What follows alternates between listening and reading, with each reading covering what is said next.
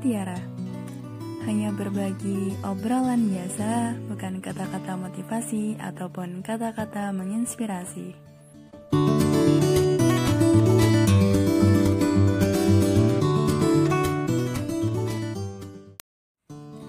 Hai, ketemu lagi di podcast EduTalk episode satu.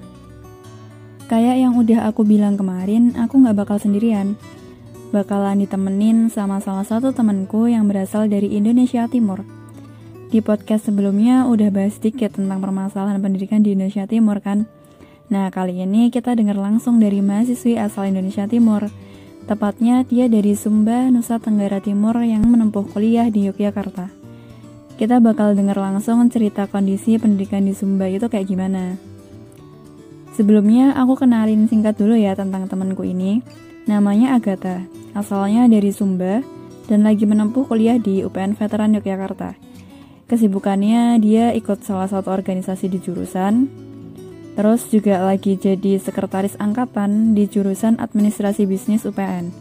Oke, nggak usah lama-lama lagi ya, kita langsung sapa aja. Hai Agatha, Hai, boleh nih kenalan sama pendengar podcastku. Perkenalkan, saya Agatha Deborah Wayo.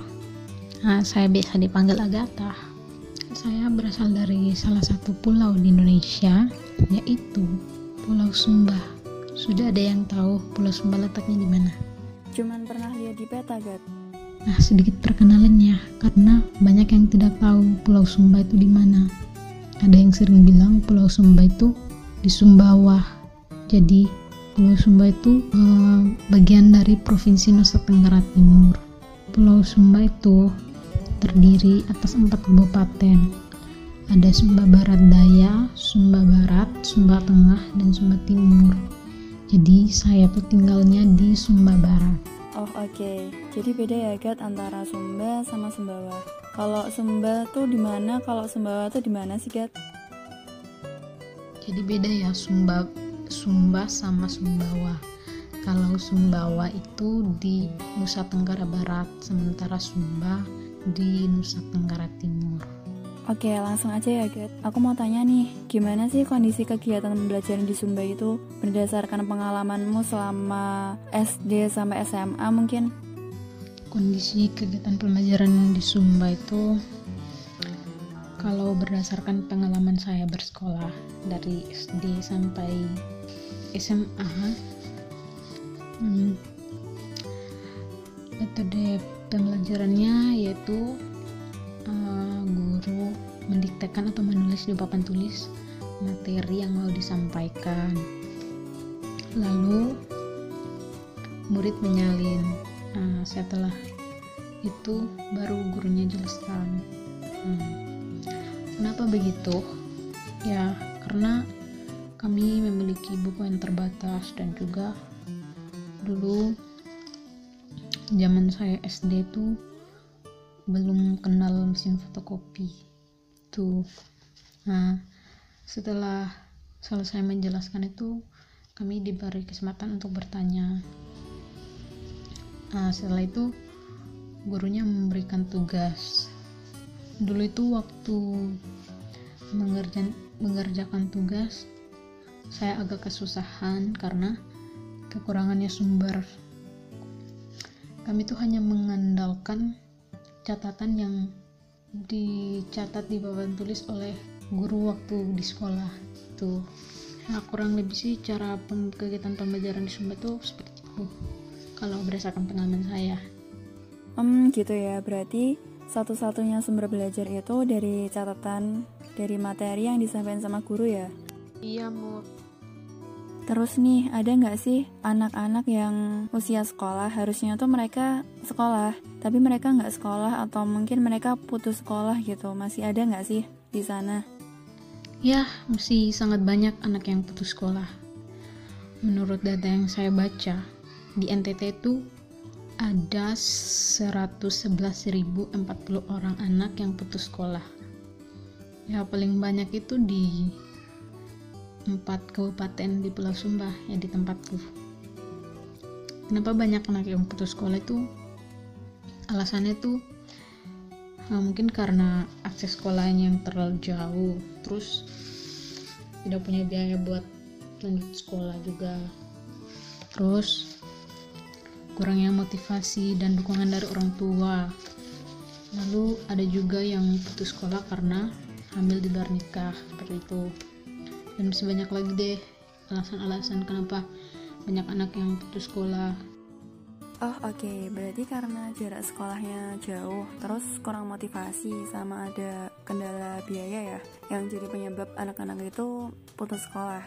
Terus nih, kalau buat akses belajarnya di Sumba tuh gimana sih? Kalau aku lihat di berita-berita itu ya, masih ada anak-anak sekolah dasar kayak di Sumba Timur yang harus berenang, lewatin sungai, daki bukit buat ke sekolah karena mereka belum ada jembatan gitu katanya di sana. Benar nggak sih? Kalau berbicara akses belajar di Sumba itu sih masih sangat memprihatinkan. Ya, yang itu benar, itu tempatnya di Sumba Timur. Tapi tepatnya di mana saya kurang tahu juga, karena jarang juga ke sana. Saya rasa itu di pelosok-pelosok yang harus ke sekolah, yang sekolahnya jauh itu. Hmm, bukan hanya di Sumba Timur saja, hampir semua di Sumba itu akses belajarnya masih sulit. Saya sendiri merasakan betapa susahnya akses untuk ke sekolah. Ya, saya cerita sedikit ya pengalaman saya bisa dapat akses belajar yang dekat. Jadi saya itu sejak S D sudah tidak tinggal lagi dengan orang tua saya. Tempat tinggal orang tua dengan S D-nya tuh sangat jauh. Jadi waktu itu saya tinggal dengan nenek saya. Kebetulan rumah nenek saya dengan sekolahnya dekat. Selain saya masih selain saya masih banyak juga anak-anak lain yang menumpang di rumah nenek saya. Tinggal di sana memang tidak bayar dan juga makannya free. Tapi sebagai gantinya tuh kami harus bekerja. Kerja ya pekerjaan rumah gitu dan lain-lain. Karena saya cucunya bukan berarti saya di, jadi anak emas, tetap bekerja juga, sehingga sehingga saya tuh tidak fokus belajar, waktu belajarnya juga sedikit. Bayangkan aja pulang sekolah saya harus membantu mengerjakan pekerjaan rumah seperti masak, cuci piring, ambil kayu bakar, tumbuk padi. Hmm, tumbuk padi dulu itu dulu itu ada dulu itu belum ada mesin-mesin, jadi untuk mengubah padi jadi beras tuh harus ditumbuk menggunakan alat tradisional namanya tuh lesung. Hmm, dan masih banyak lagi sih pekerjaan-pekerjaan rumah lainnya yang harus dibereskan. Jadi saya itu hanya punya waktu belajar malam hari saja. Waktu itu juga waktu saya S D itu masih pakai lampu pelita karena tidak ada belum ada listrik. Seperti itu. Oh, saya tinggal sama nenek saya itu sejak S D sampai S M P. Hmm. Setelah saya tamat S M P, uh, saya lanjutnya tuh saya lanjut S M A di kota. Kenapa? Karena buat ke sekolah ke S M A-nya tuh jarak dari rumah nenek saya ke sekolah ke S M A itu sangat jauh.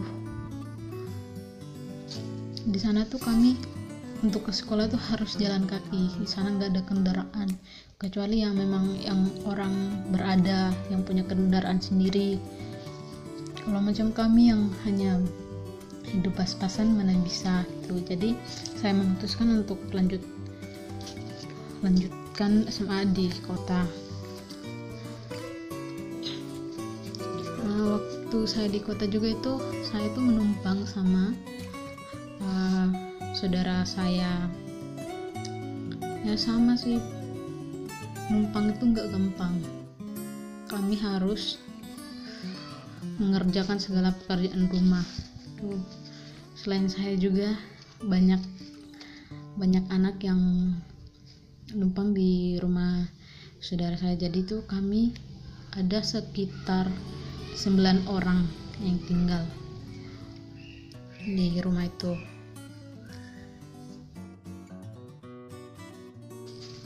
Jadi selama uh, saya uh, memang perjuangan saya untuk dapat akses sekolah yang dekat itu sangat susah sih. Mana harus pulang sekolah sedang masih lapar-laparnya, kerja dulu baru makan, uh, seperti itu. Untuk untuk bisa dapat akses sekolah yang dekat ya harus tahan banting sih. Ya kurang lebih pengalaman saya itu seperti itu. Wah mantap banget, berarti kamu tuh udah berpisah sama orang tua sejak S D ya, demi bisa sekolah. Dan itu pun habis sekolah gak bisa langsung main atau istirahat, harus kerja, harus bantu-bantu dulu ya. Terus kalau buat anak-anak di Sumba nih, udah banyak belum sih yang mereka tuh bisa sekolah sampai kuliah? Mungkin bisa ceritain juga dulu pengalamanmu bisa kuliah di Yogyakarta ini tuh gimana perjalanannya? Ya yang saya tahu sudah banyak, karena kan semakin kesini uh, orang-orang di sana tuh pemikirannya semakin terbuka betapa pentingnya melanjutkan pendidikan juga seperti itu. hmm, pengalaman saya bisa kuliah di Jogja panjang sih ceritanya, nggak apa-apa ya aku cerita sedikit. Jadi tuh waktu S M A kan ada yang namanya itu tes S N M P T N buat masuk perguruan tinggi. Waktu itu uh, sekolah uh, daftarin kami tapi nggak lolos. Nah, lalu mau mau tes U T B K tapi buat tesnya itu harus ke kota Kupang. Jarak uh, dari Sumba ke Kupang tuh sangat jauh, harus menggunakan pesawat terbang dan itu biayanya juga lumayan.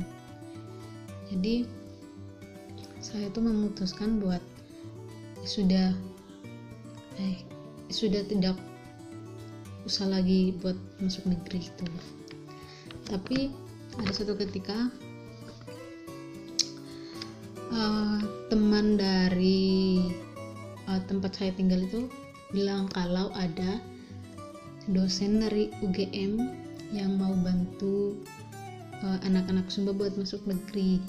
Nah, nah sudah tanya-tanya-tanya, nah, mereka mau membantu gitu. Nah, pertama tuh saya pikir uh, saya tuh langsung bisa masuk negeri negeri. Tapi ternyata masih banyak yang dilalui. Uh, waktu sampai Jogja waktu sampai Jogja tuh saya uh, kami ada ada beberapa teman saya juga yang ikut um, tinggal di asrama U G M. hmm. Ini yang bantu kami tuh namanya ada Pak Dibyo sama Ibu Ana. Mereka juga tuh sudah pernah tahun lalu tahun dua ribu delapan belas itu um, bantu anak Sumba, dan ada yang berhasil masuk U G M sama U N Y. hmm. Nah, sampai di Jogja saya tuh belum kepikiran mau jurusan apa, intinya tuh masuk negeri dulu supaya ya kuliahnya tuh nggak terlalu mahal. hmm. Waktu sampai Jogja pikirnya kami tuh langsung didaftarkan, langsung masuk. Ternyata kami mesti dibimbing dibimbing dulu, ikut bimbel. Pas mau tes tes U G M sama U N Y itu tes mandiri, ternyata itu butuh sertifikat U T B K, sementara saya itu tidak ikut U T B K. Jadi saya sudah pikir buat ya sudah masuk swasta saja, sudah terlanjur di Jogja juga, ini masuk swasta. Tapi um, Ibu Ana sama Pak Dibyo tuh ini bilang kalau masih ada U P N. Bimbelnya sudah setengah jalan, sudah bayar juga, sudah lanjutin. Nah, sudah lanjutin terus daftarlah di U P N, tes mandiri. Ya, puji Tuhan sih uh, keterima di U P N itu. Uh, ternyata buat masuk perguruan tinggi negeri ya lumayan susah menurut saya, dan juga butuh biaya banyak. Saya waktu ikut bimbel tuh mulai pikir, oh di Jawa itu mereka tuh tidak hanya belajar di sekolah, tapi mereka juga belajar di luar seperti bimbel.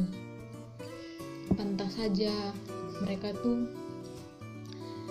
maaf pintar-pintar gitu. Sedangkan kami di sana buku saja terbatas, jaringan masih jaringan internet masih uh, lola. Guru-gurunya juga masih belum, kualitas pendidikan juga masih belum bagus seperti itu. Hmm, jadi saya berpikir kalau uh, merasa apa ya eh, insecure gitu, saya tidak bisa saya tidak bisa mem, uh, bersaing dengan anak Jawa dengan cara belajar mereka yang seperti ini. Tapi kemarin puji Tuhan bisa lolos di U P N sih. Ya seperti itu sih pengalaman saya bisa sampai ke Jogja dan bisa berkuliah di U P N juga. Cukup panjang ya perjalanan kalian bisa kuliah ini. Sempat nggak bisa ikut S B M P T N karena harus ke Kupang, terus biayanya juga mahal kan. Tapi alhamdulillah masih ada bantuan dari dosen yang baik hati, bisa membantu kalian ke Yogyakarta dan masih berkesempatan buat masuk P T N lewat jalur mandiri. Nah kalau sekarang ini kan lagi pandemi gini nih, berarti kan harus sekolah online. Kalau di Sumba mungkin di daerahmu itu tuh udah memadai belum sih aksesnya bisa untuk sekolah online?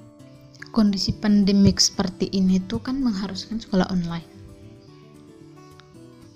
Ya, sekolah online tuh hanya berlaku di tempat yang jaringannya bagus seperti Jawa, Kalimantan dan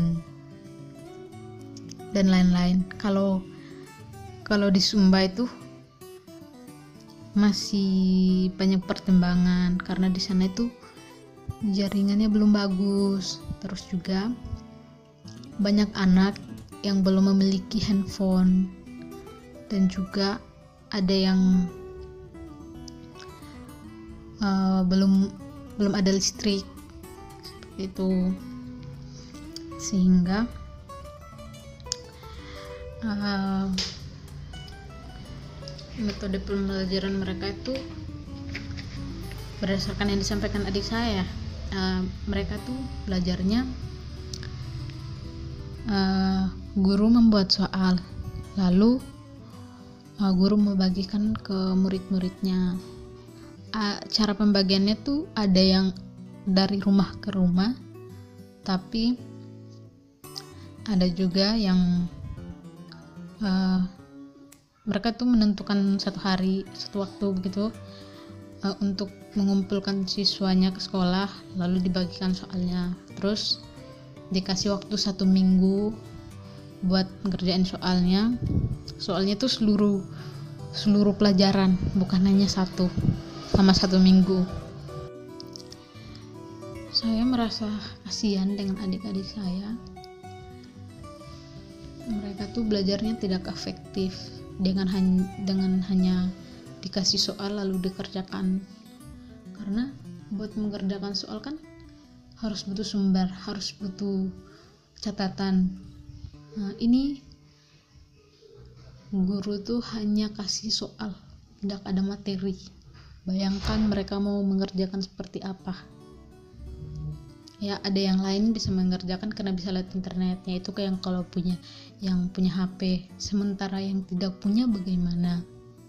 Kasian banget kan, mereka mengerjakan soalnya harus menggunakan pikiran mereka. Mereka juga kan pasti uh, ada yang malas mengerjakan karena nggak tahu mau dapat jawabannya di mana. Nah, seperti itu. Jadi um, kasian banget adik-adik saya. Mereka itu harus harus mengerjakan soal dengan dengan berpikir ya, seperti itu. Bukunya juga terbatas. Bagaimana anak-anak di sana itu bisa pintar tuh. Masih cukup sulit ya untuk sekolah online di sana, termasuk adik-adikmu sendiri juga ngerasain itu. Terus kalau soal guru nih, ketersediaan guru di Sumba itu udah banyak dan tercukupi belum sih? Uh, menurut saya, kalau ketersediaan guru di Sumba itu masih sangat kurang dan harus banyak uh, harus lebih banyak guru lagi untuk sekolah-sekolah di Sumba. Itu harus guru-guru yang memang basicnya Uh, S P D seperti itu, karena banyak yang uh, tamatan S M A saja yang mau bagaimana um, buat lanjut sekolah nggak punya biaya seperti itu. Berarti masih ada guru yang belum sarjana pendidikan ya. Terus sama ini nih, kalau fasilitas sekolah di Sumba itu udah baik semua atau belum? Fasilitas sekolah di Sumba ya masih, saya rasa masih banyak sekolah yang membutuhkan sarana-prasarana, karena ada beberapa sekolah di Sumba itu yang atapnya nggak ada, masih beralaskan pasir, kekurangan buku semua seperti itu. Jadi saya rasa tuh kondisi sarana-prasarana itu masih sangat kurang. Paling fasilitas yang harus utama dipenuhi itu menurut saya sih buku, paling penting buku, karena anak mau belajar bagaimana kalau tidak ada buku coba. Oke, jadi buku menjadi hal yang paling dibutuhkan ya. Terakhir nih, mungkin bisa sampaikan sedikit harapanmu sebagai anak Sumba untuk pendidikan Sumba ke depannya. Harapan saya sebagai anak Sumba untuk pendidikan di Sumba ke depannya adalah pemerintah lebih memperhatikan pendidikan di Sumba saja, memberikan fasilitas yang memadai, merekrut tenaga pendidik yang bermutu dan sesuai bidangnya. Karena tanpa semua itu, pendidikan di Sumba akan tetap tertinggal dan tidak akan bisa bersaing dengan pendidikan di Pulau Jawa. Ya, harapan saya hanya itu saja buat pendidikan di Sumba ke depannya. Wah, oke, mantap nih. Jadi gitu ya teman-teman, kita bisa dengar sendiri kondisi di Sumba itu kayak apa dan cerita yang dialami sama si Agatha ini, yang dia tuh benar-benar harus berpisah sama orang tanya sejak S D ya sampai sekarang kuliah. Bahkan Agatha ini ya, kamu belum pulang kan Gat sejak Uh, pandemi kemarin itu, sam, uh, sejak kuliah online sampai sekarang tuh belum pulang. Terus ini tuh benar-benar kayak menjadi tamparan juga gitu loh buatku, buat kita semua ya teman-teman, bahwa ternyata nggak mudah banget buat si Agatha ini dan juga teman-temannya dari Sumba itu buat ngejalanin uh, proses pendidikan dari S D sampai sekarang. Dan prosesnya tuh nggak mudah sampai dia bisa sampai di Jogja, sampai bisa kuliah di Jogja ini tuh prosesnya nggak mudah. Uh, kalau keinget ya dulu waktu aku S B M P T N mah deket-deket aja dari rumah, cuma sekian menit naik motor, pilih tempat ujiannya juga banyak gitu.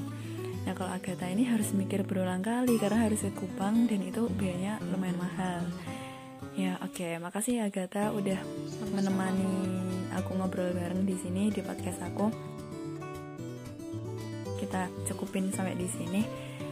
Um, buat teman-teman terus ikuti podcast Kata-Kata Mutiara selanjutnya ya.